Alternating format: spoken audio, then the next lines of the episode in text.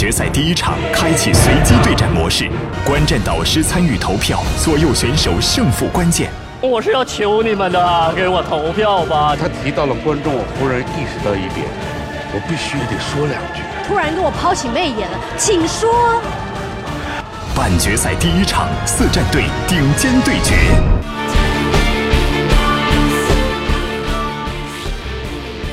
现场以及电视机前的观众朋友们，大家晚上好。欢迎在周日的晚上九点三十分锁定山东卫视，这里是《精彩中国说》，说出你的梦想，让世界倾听道和的声音。本节目是由道和集团独家冠名播出。您可以关注《精彩中国说》的新浪官方微博、官方微信，了解节目及选手的信息。您可以登录喜马拉雅 APP 收听节目的精彩音频，为喜爱的学员加油。半决赛正式拉开之前，要先跟大家在这里做一个正式的宣布，就是《精彩中国说》的总决赛是在上海东方万人体育馆举办，到时候呢会有上万名的观众跟我们一起共享这场演讲盛宴。接下来就让我们掌声有请出四位明星导师和他们的战队学员，掌声有请！掌声有请王刚导师、曾宝仪老师、柳岩导师、四战队共十二位学员，由电脑随机抽出不同战队的对手进行对战。两战队演讲完毕，两位观战导师各有十票，与一百位现场观众进行投票，票数高者获胜，晋级决赛。半决赛第一轮由柳岩战队的程佳佳对战王刚战队的江笑，两个充满故事的选手，谁能站上总决赛的万人舞台呢？程佳佳，因为她看不见，但是对生活有那样的呃热爱，我觉得这一点是最容易感染人的一点。我觉得程佳佳会赢啊，不是说江笑不好，而是江笑没有我们家程佳佳好。首先要为我们带来演讲的是程佳佳，精彩中国说，中国听你说。你是我的小呀小苹果，今天大家都要快乐，你们快乐吗？快乐！其实我也挺快乐。今天来到这儿啊，非常非常的高兴。自我介绍，我叫程佳佳，今天就想跟您聊一聊快乐这件事儿。嗯，人们都说呀，生活为您关上一扇门，必然为你说。打开一扇窗，还真是这样。我的眼睛看不见，我其他的器官就特别的好使，尤其是这张嘴，真能吃啊！啊，不，真能说呀，还能学各种动物的声音。谢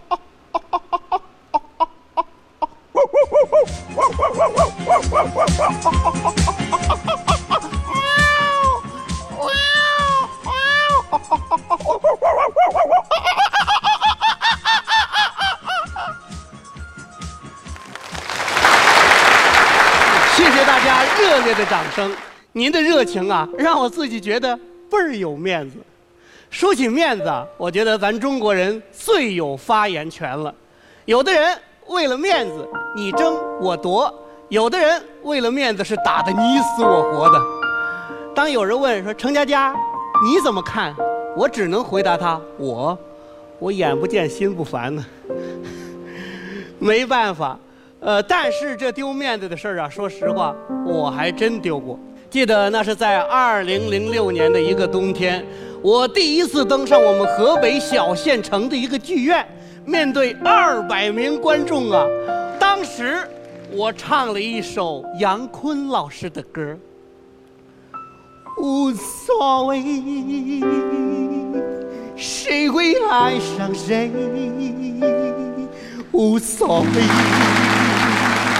谁让谁憔悴？有过的幸福，要什么完美？我无所谓。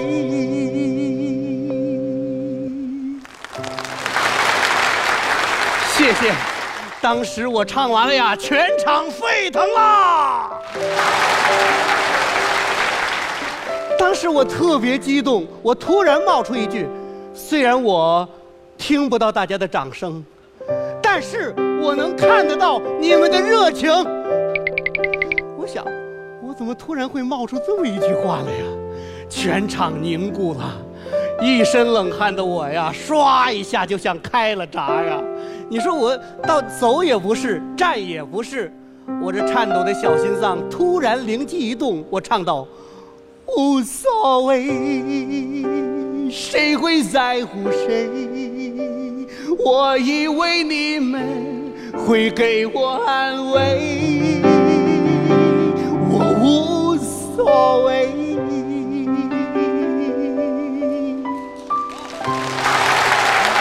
你们的掌声唤起了我的记忆，我的听力又回来了，欢呼声！谢谢。就这样，我用乐观呢度过了一个又一个的关卡，也实现了我更多的愿望。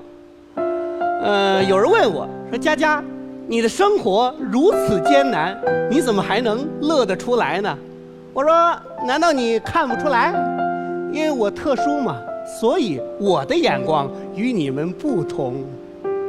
呃，我是家里唯一一个失明的孩子。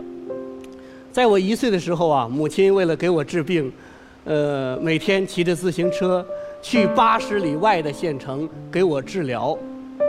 一个女人带着一个看不见的孩子，往返就是一百六十里，这一坚持就是三年呐。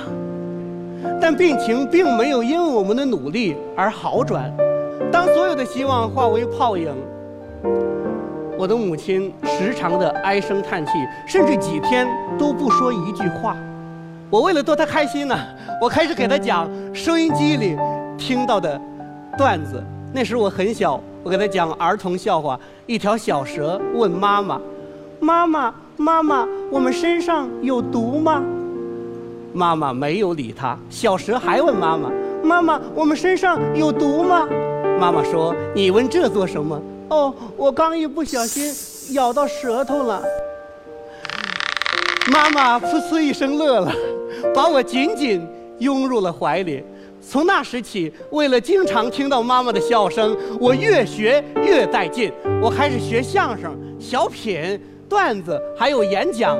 什么好听，我学什么；什么好玩，我给他讲什么。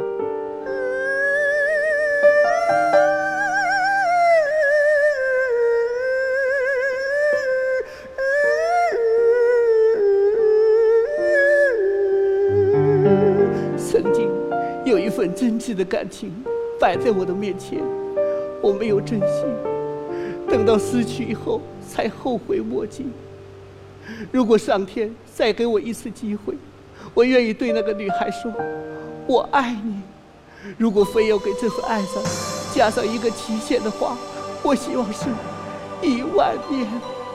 哎呀妈呀！你快拉倒吧哈！一万年那是王八。这些年轻人呐，说话可真不靠谱啊！这一张嘴，说的比唱的还好听哈。谁说的？我觉得唱比说好听。冷冷的冰雨在脸上胡乱的拍，你们的掌声响起来，谢谢大家。就这样，十年下来呀，我不仅把我死气沉沉的家说得欢声笑语，我还从一个农家小院一路说到了精彩中国说。这就是我，一个自学口技和相声的按摩师，一个不能做饭、不能开车，甚至连上楼都有点忐忑的盲人。但是我用乐观和坚强改变了黑暗的世界，我用自强不息和乐观打败这不公的命运。我要让大家看到，快乐永远。比困难强大。我是程佳佳，我要用快乐的眼光去创造和你们一样快乐的人生。谢谢大家。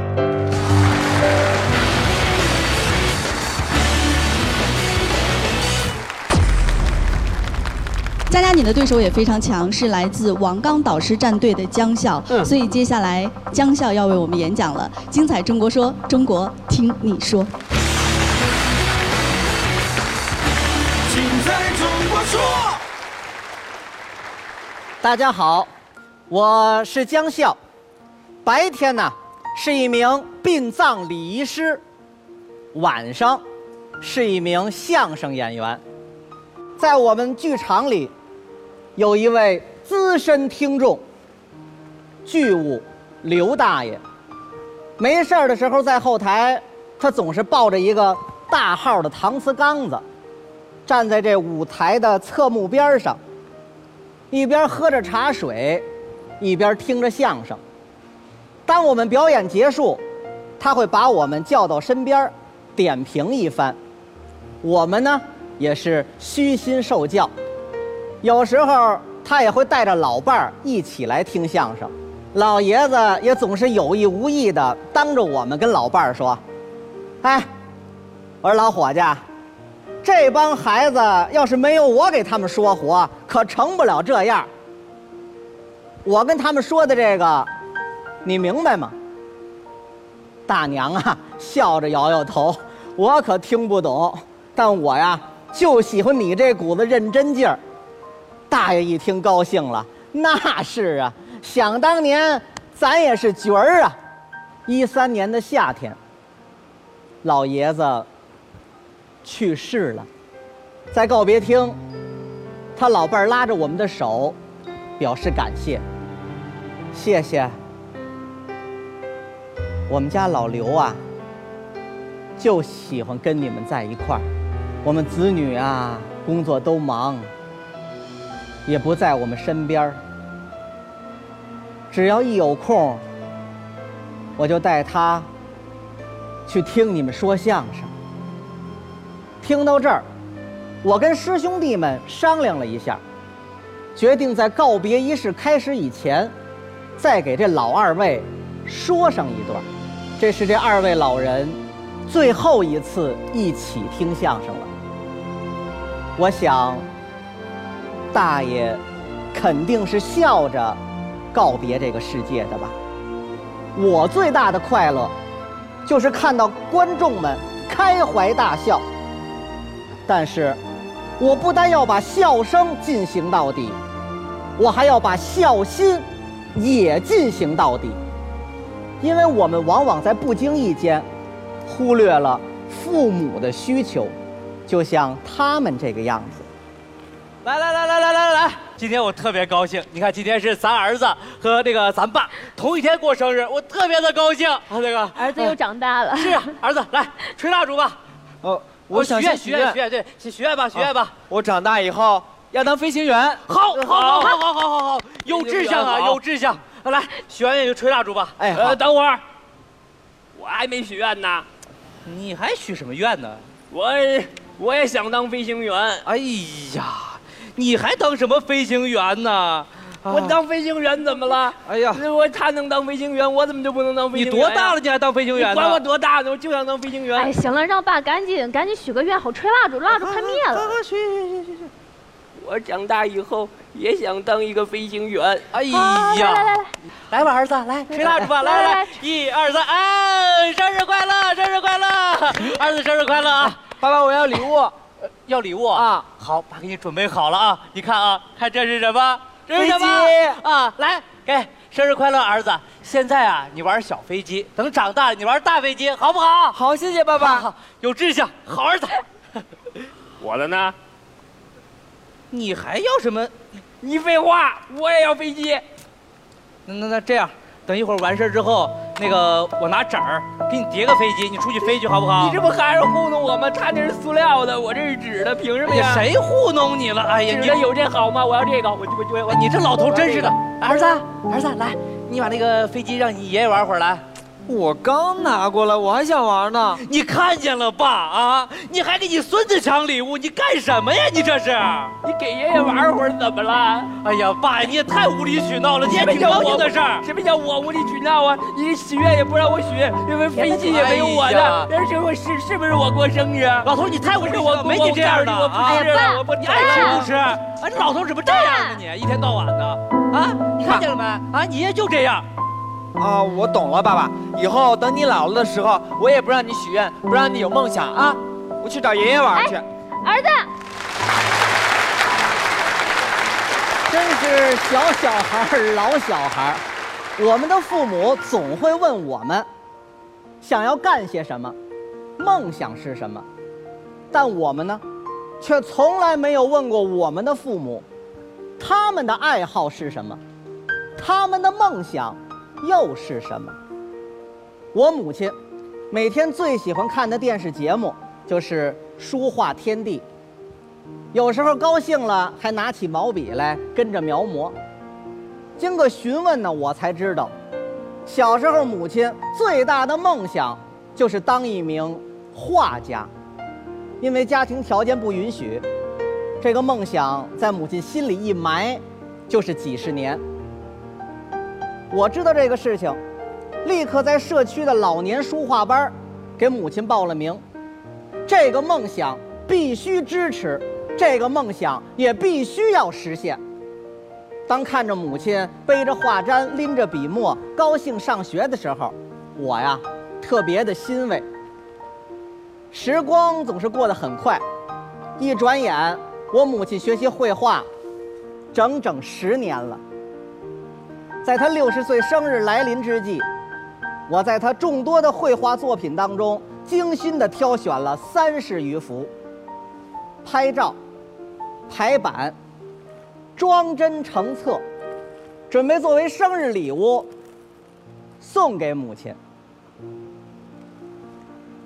在那天的生日晚宴上，当我把画册捧到母亲面前的时候。他很激动，看看画册，看看我，看看我，看看画册，笑着流下了眼泪。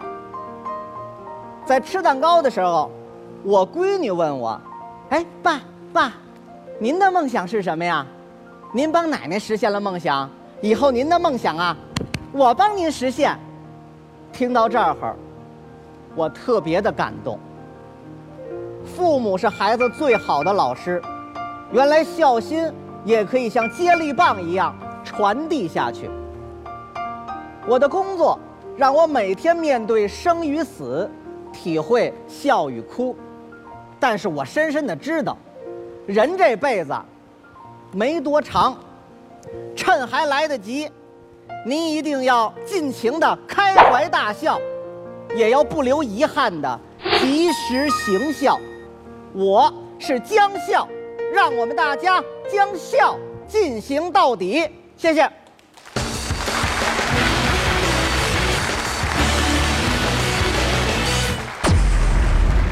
你看到江笑是一个就是行云流水一般的演讲者，相比较起呢，程佳佳就是一个小宇宙爆发型的演讲者。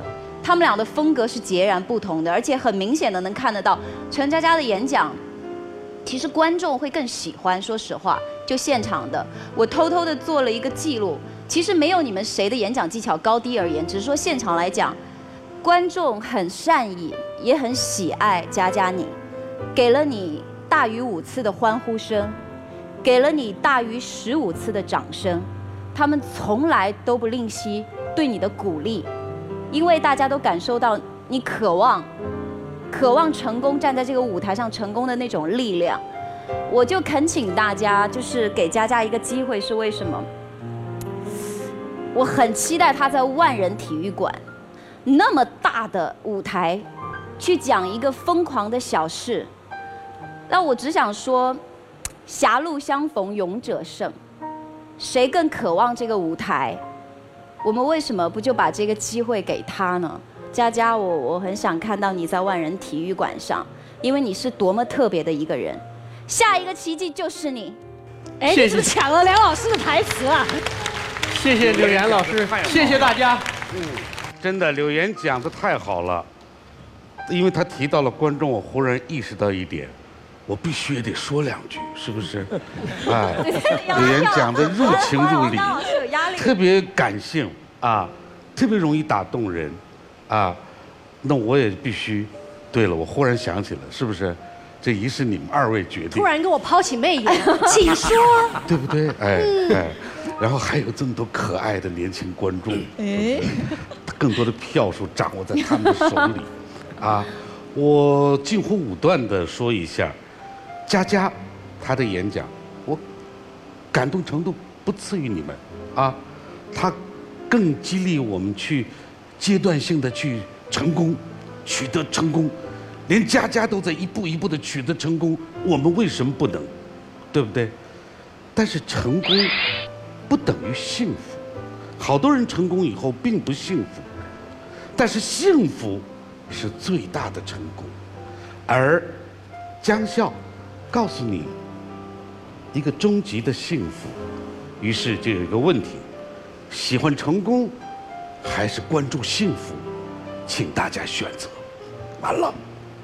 在这里要跟现场和电视机前的观众朋友要特别说明的是，我们的两位观战导师呢手中各有十票的投票权。当然，如果实在难以选择的话，也可以放弃投票，但是只能选择一位自己喜欢的选手。我们现场一百位大众评审，你们也可以选择一位你们心中的优胜者，但是只能选择一位。曾宝仪导师，我觉得这一组的对抗真的是旗鼓相当。导师们之所以会争夺的这么厉害，他们很清楚的知道，就是因为他们表现的都太好了，所以他们觉得，即使只能帮他们多加一票，或者是那一分，都帮助了非常多。佳佳是真的很想赢的，不管他说的好不好，他都很努力的想在这个舞台上继续走下去。而江笑的态度就是，我就是好好的说，我想跟这个世界想说的话。我觉得最大的差别，其实对我来说，只是在这里而已。曾宝仪老师，你的选择是？我这一票会投给佳佳。谢谢，谢谢宝仪老师。佳佳十票。梁凯恩导师，您的选择是？你在演讲的时候，你埋的那个哇点，让别人说哇，或是让别人感动，或是让别人震撼。我觉得这个佳佳表现的非常的好，哇点非常的多。然后江笑呢，一开始我就很替江笑。紧张捏把冷汗，然后一开始都很平淡，很平淡，很平淡，很平淡，到最后，哇，那个小品出来了，到最后爸爸妈妈的梦想，他要去实现妈妈的梦想，那一段非常的感人。到最后江笑的这个结局结尾，我觉得是非常漂亮的，江笑进行到底，哇，真是漂亮，真的他的这个结尾真的很漂亮啊，所以呢，他讲完了，我才是一种听不懂他到底要把票投给谁，真听不懂啊。我的选择是回到那个万人的现场，谁会有最多的掌声呢？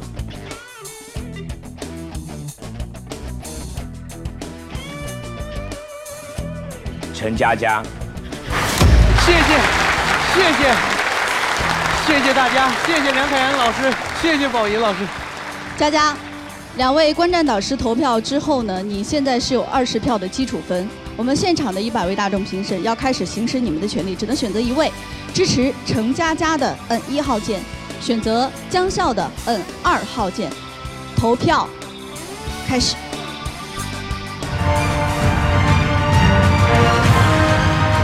快乐永远比快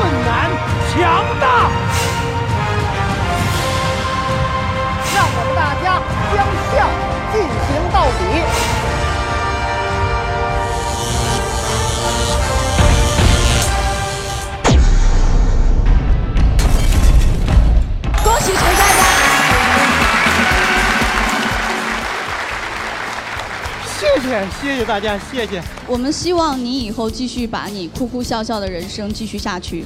当然，我们也希望能够，呃，在某一个时刻，在某一天，我们还会听到你在跟我们讲故事，好不好？好，谢谢。讲属于自己的人生。谢谢，谢谢江笑。好，我也希望能和江笑老师给大家在万人体育馆带带来一段好的相声。没问题，上海我搀着你去。好，谢谢。我们也相当期待。再见，江笑，再见。再见，再见。谢谢大家，谢谢，谢谢大家给了我一个好的礼物，因为再过几个月，我的孩子就要出生了。我想，我想这这也是我给他的一个礼物。等我孩子真正能听懂我我说话的时候，我想我就告诉他，呃。我我你的爸这个礼物绝对没有让你失望。我真正站到万人体育馆了而且我还想在万人体育馆让我的妻子也站在这个舞台上跟大家讲话。哦恭喜佳佳。谢谢你们谢谢大家谢谢。